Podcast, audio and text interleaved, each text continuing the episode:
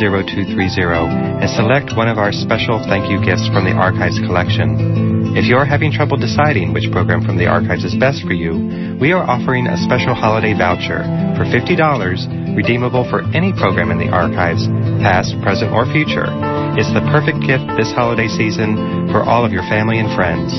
Every donation you make helps us restore and digitize and make accessible another program that is in danger of being lost forever.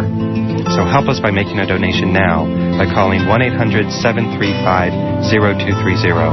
That's one eight hundred seven three five zero two three zero. Or donate online using our secure website, support P R A dot org. That's support P R A dot org, where you can see a complete list of thank you gifts. Remember, this is your history, and together we can help make these voices speak to future generations. Well, I was Toshi and I were... And you're listening to K P F A Berkeley, K P F B Berkeley, and K F C F in Fresno, and online at K P F A dot org. Up next is Jennifer Stone with Cover to Cover, followed by Free Speech Radio News. The ending, nice and tidy, it's a rule I learned in school. Get your money every Friday, happy endings are the rule, so divide up in darkness from the ones who walk in light. Light 'em up, boys, there's your picture. Drop the shadows out of sight. This is Jennifer Stone with Stone's Throw, and I'm live today. I'm not in the archive, not dead yet. Ha ha ha, rumors of my death have been greatly exaggerated. I was going through all my archive material the other day. There's so much of it. My entire apartment is stuffed. I think I should use it for landfill. In any case, I dug and dug and dug, looking for something that looked archival. Yes. She's already archival after a certain age. And, uh, yes, we're in the middle, folks, of two days of fundraising. Uh, we have an archive down in Los Angeles. It's the repository of fifty years of, uh, what would you call it? Uh, uh, radical memory, radical memory. And I'll give you the phone number at the end of my half hour. And in the meantime, today, I thought what I would do is read you something archival. One of the first things that I used here on K P F A, uh, it was an essay in the Before Columbus Review, a quarterly review of multicultural literature. Uh, yes, still at it, women writers or lifestyles of the wise and feminist. Lifestyles of the wise and feminist. It was about the same time there was a television show, of course, called Lifestyles of the Rich and Famous. Uh-huh. I'll bring copies of this to the K P F A Holiday Crafts Fair. I'm going to be there both days, all day, Saturday and Sunday, December ninth and tenth. And I, let's see, I have four titles, four books, and I'll get some C Ds made for those of you who prefer, uh, who prefer to listen to these essays. Actually, I have quite a bit of fiction, short stories, that kind of thing. I kind of like those best on C D. Uh, in any case, this is called Lifestyles of the Wise and Feminist, and it has a little, a little um, uh, epitaph, epigraph at the top. Uh, I love those little uh, little quotes at the top. Somebody says they're affected, but I like them because what they do, it's like a little token when you play hopscotch. You know, it throws something in the square there so that people know the tone, the, the uh, what is it, the state of mind of the writer uh, when when they start reading the essay. Uh, This one is from Charlotte Bronte. It's just four words. And Charlotte Bronte wrote, "Nothing refines like affection." That's the hardest statement. I remember putting that on the board uh, in a school once. I was substitute teaching. And the kids started to giggle and, and get kind of silly. And uh, uh, we tried to, well, we spent the whole hour defining affection, kindness, uh, that kind of thing. Um, was it we finally wound up with a parody, you know, that statement uh, about trying harder. I said, why doesn't somebody try softer? Yes. Uh, it's very difficult to be affectionate to people uh in the world we're living in today. Uh, it can happen. I have a great relationship with my bus driver. Anyway, this is the essay written nineteen ninety-three. That's not so long ago. Anyway, it says, I'm looking at a cartoon in the Spectator. That's a magazine out of London, uh, on the cartoonist, yes, Williams. The cartoon sketches a nineteenth century woman with long flowing hair, with a Victorian dress swept by the wind. She's standing alone out on the moors. She's got a cellular telephone pressed to her ear. The caption reads, Heathcliff. Is it possible I'm not the only one who feels lost in the late twentieth century? Yes. I just heard someone talking about the kids with all their laptops. I'm personally roadkill on the information highway. Anyway, here comes the millennium, and I haven't even integrated the past. Countless libraries are turning to dust. I haven't even digested the books in my uh, apartment. The world of tomorrow is this post-literate landscape of multimedia intelligence. Yes, someone said that the art of the twenty-first century is the art of collage. I think words alone are not enough, at least not enough for most of the young people I know.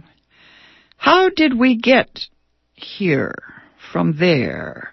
And how do we get there from here? Is it a progression or a spiral or a rerun, uh, retro? Uh, when I went to school, they told me that literature was this rope. It was a rope I must use to climb out of a dark well of unknowing. Writers are the knots on the rope. Now, there's an image, right? Now, looking back at that cartoon, I imagine that cellular phone as it turns into a celestial telephone. I thought to myself, now, why not call up the writers of the past? Just in case they're still hanging out with the angels, you know, up there sitting around on the seven celestial spheres, having tea with a heavenly muse, um, some metaphor for meaning anyway. I thought, well, I'll ask them how they feel about us here, now, the way we are. I want to know if they think we're more knowing, more conscious, self-conscious than they were back then. What was it Gertrude Stein said? She said, in the twentieth century, she said, consciousness has replaced the soul. I don't know if that computes, but I think I know what she means. Anyway, I asked myself about all those women so long gone. Did they think the personal was political? Or did they know it in their bones so much that they didn't even have to say so? I'm going to call Pat Parker and ask. Um, now, Pat Parker is almost my contemporary. She has not been gone that long. Here's something she wrote in uh, a poem called Movement in Black, nineteen seventy-eight. She wrote this. Firebrand Books published this poem. Brother, I don't want to hear about how my real enemy is the system. I'm no genius, but I do know that system you hit me with is called a fist. Yes, did they think the political was personal? No question about it. Call Edna Saint Vincent Millay. Yes, talk about tender. Terminally tender was Edna Saint Vincent Millay. She writes, I will love you always, no matter what party is in power. I always think of that line when I see couples breaking up over the elections, you know. I'm confused. Quick, call up Audre Lorde. Uh, Audre Lorde's mes- message machine says, uh, never leave your pen lying in somebody else's blood. That is for sure. Too many of us trying to write about that which we know not. I know I must find my own voice in my own age. Still, Virginia Woolf says, we think back through our mothers, if we are women, and today's chorus of women writers goes back only, oh, a few centuries. Uh, personally, I think that they were writing and talking since forever, but, you know, uh the stuff didn't get preserved. It didn't get into the archives. I have a footnote here. I'm breaking up my essay, chattering away. Uh, the great Germaine Greer was once teaching uh, in Tulsa, Oklahoma. And she was there at the university, and she sent a letter to all of us, uh, those of us who had published books early on in the feminist movement in the seventies. And she said, uh, you know, they're going to... They're gonna, uh, write us off again, she said, so send me your books, and I'll put them in the basement. She got some money from some millionaires in Tulsa. Some women in Tulsa were willing to give her uh, money to make an archive. I'm going to call university uh, there in Tulsa, Oklahoma, and see if that happened, because I'm always looking for a copy of, you know, the Bitch Manifesto or um, the Scum Manifesto, one of those wild and crazy essays that... Uh, are no longer in fashion anyway. Uh, okay, I'm going to start with my ancestor, Mary Wollstonecraft. Let's see, let's call her. She's back in the eighteenth century. Uh, she's the mother of Mary Shelley. You remember her. Her dates are seventeen fifty-nine to seventeen ninety-seven. Let's see, that's basically two hundred years before my oldest son. two hundred years ago, Mary Wollstonecraft published her feminist manifesto, A Vindication of the Rights of Women. Well, much to my surprise, Wollstonecraft picks up the phone. I feel I know this woman. I can talk to her easily. I persuade her to come along with me. I want her to attend a twelve-step recovery group right here in Berkeley, California. Well, she arrives topless. She's dressed as Delacroix's Liberty in that famous painting. You remember Liberty at the Barricades. You remember the one where Liberty is leading the masses uh, in the French Revolution. She explains that she's been trying for decades to get Delacroix to let her pose for it. Of course, now, he didn't paint it until after the July Revolution of eighteen thirty. And Mary's brush with Robespierre's terror took place in seventeen ninety-three. That was when she went to Paris to help the Revolutionary Committee with the future of female education. Après the fall of the ancient regime, uh... I love the thing about um, these ancestors of mine, you know. They can pick up things uh, from those who come after them. Yes, e- Emily Bronte is always hanging out with Carl Jung. They have a lot in common. But in any case, uh, Mary Wollstonecraft uh, finally got hold of Delacroix to, to put her in the painting uh, of Liberty Leading the People. Um, I'm not sure she'd go for the uh, wet T-shirt contests of today. Uh, and uh, the truth is, even bare-breasted styles are a bit progressive uh, in the nineties. Uh, but you know, she likes to be she likes to be at the crest of the wave. She puts on my T-shirt, the T-shirt that reads, "If you don't believe in abortion, don't have one." She fits right in at the meeting for abuse survivors. Now, Mary Wollstonecraft has the familiar scenario.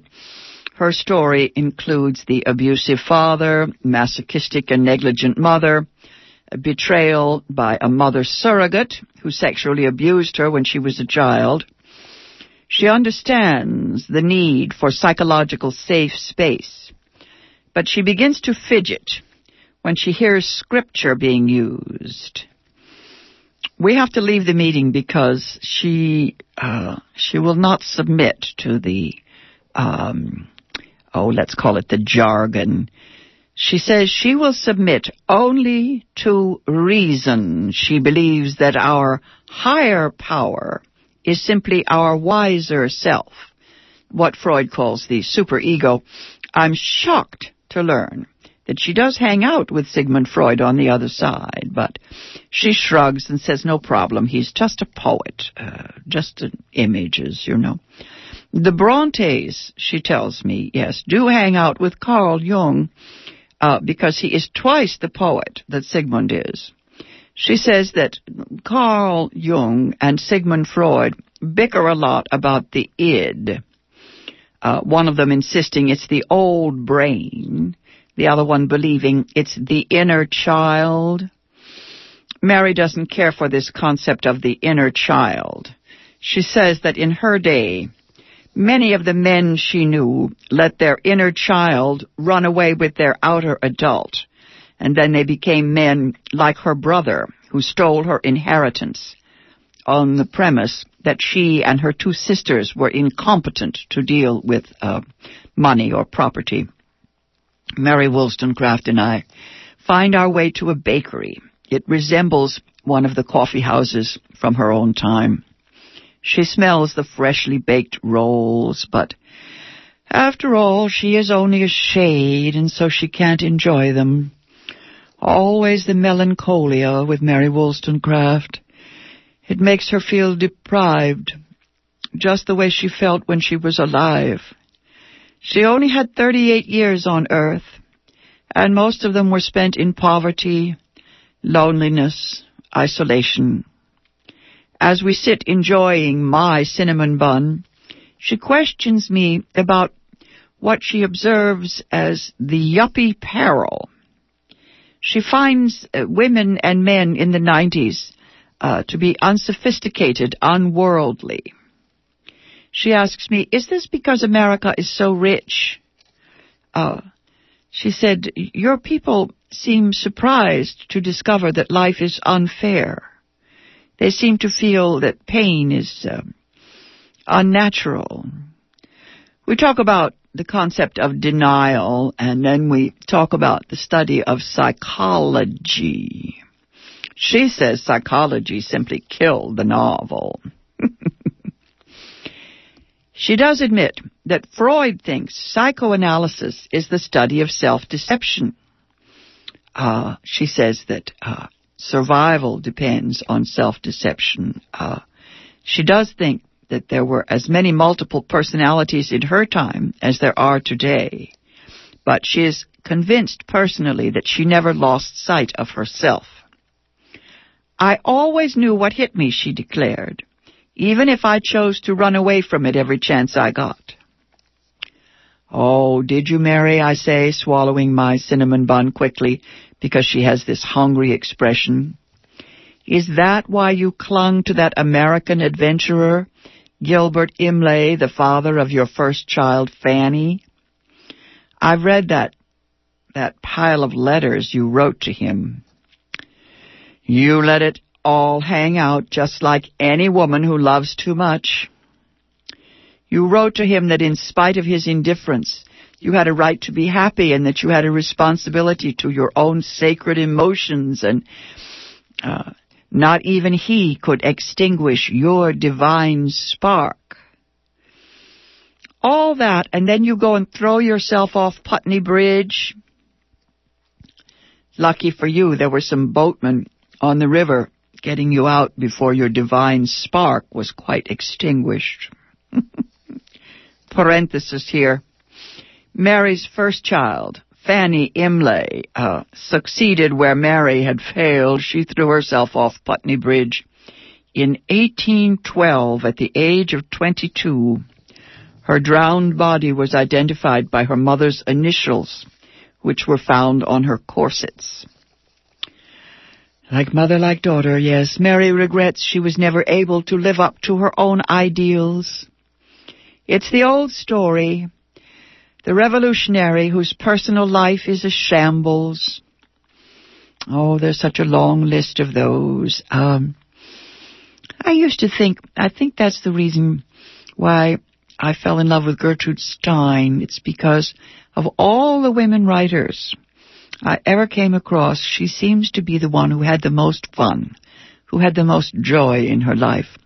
And of course, uh, she had her bumps as well, but, uh, this tragic sense of life is pretty hard. Uh, so many feminist women.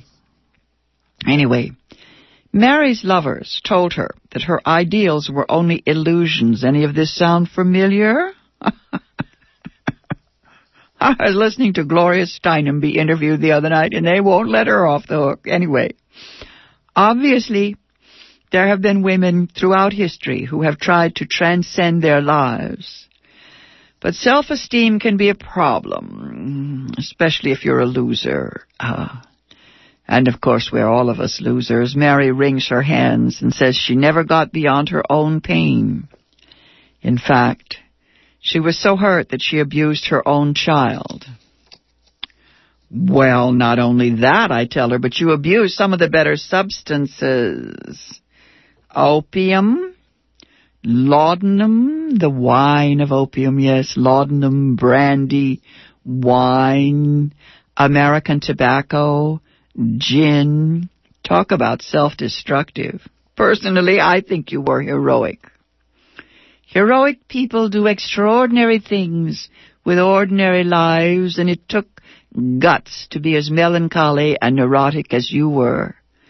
It took guts to use all that rage to write. You didn't ask to be cured. You didn't expect to recover or heal. You demanded justice. Mary looks at me with her sad eyes. Is that what you think, she says? That I lost love and employment and my own child, but gained my own soul? Truth is that fame brought me little personal joy. I would have given it all up, just for a chance to go on living with William. William Godwin was Mary Wollstonecraft's husband and the father of her second child, later Mary Shelley. Uh, she says, I might have been able to work in peace and find true companionship if I hadn't died of septicemia, that's childbed fever. Five days after the birth of her child, she died of infection, right? Mary knew that her rage was the rage of reason. She said, no, no, it was not men she hated. It was violence.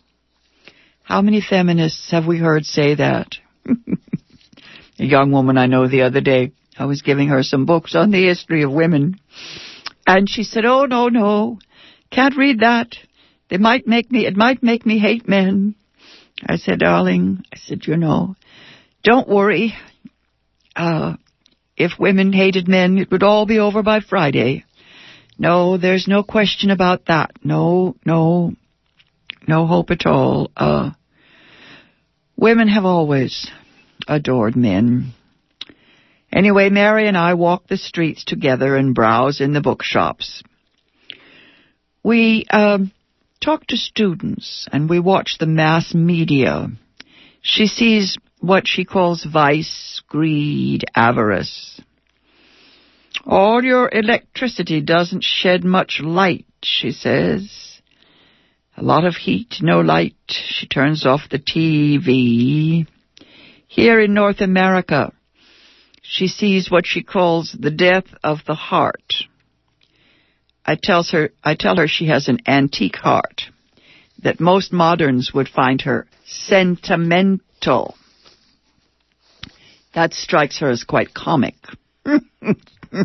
Now, just how, she asks, would a people as devoid of sensibility as your society has become, how could they recognize sentimentality? You are a people who believe that virtue has something to do with how your clothes are worn. Just as it was in my own time, the only true Christians are to be found among your poor. In your world, too, this is a quote from Mary Wollstonecraft, most virtue is to be found in low life. Many poor women maintain their children by the sweat of their brow and keep together families that the vices of the fathers would have scattered abroad. End of the quote. I think here of the children in the developing world. We know that the small loans to uh, beginning entrepreneurs in the developing world uh, are most useful when they are given to women, to mothers who will take care of whole families.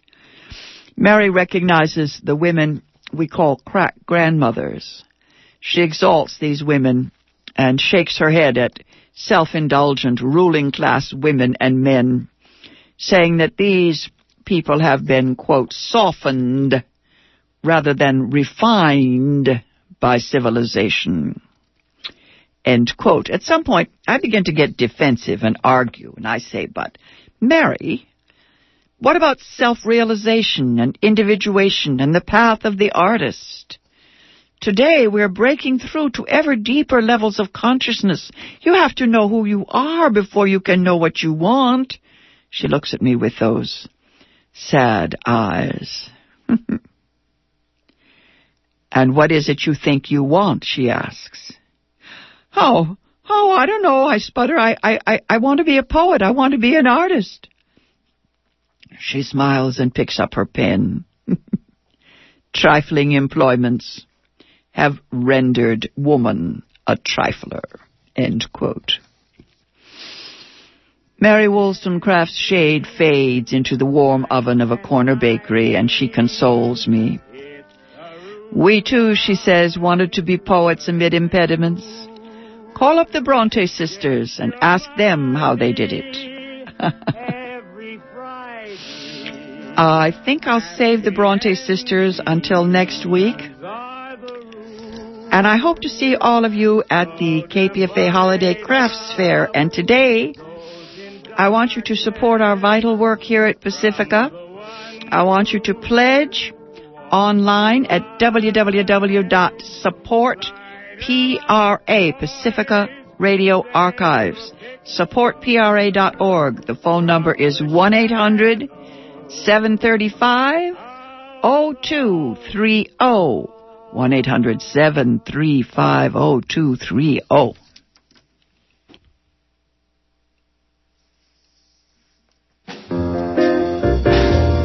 At the recommendation of the Finance Committee of the Pacifica National Board of Directors, six directors have proposed an amendment to Article six, Section one of the Pacifica Bylaws.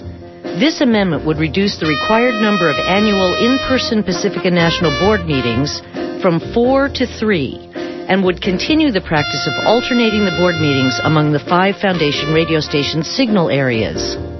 This amendment will be voted on at the January twenty-sixth through twenty-eighth, two thousand seven P N B meeting in Houston, Texas, and by each of the five network stations' local station board delegate assemblies. It must pass by a majority vote at three of the five stations. For the full text of this bylaws amendment, log on to pacifica dot org or call five one zero eight four nine two five nine zero, extension two oh seven, to request a copy by mail.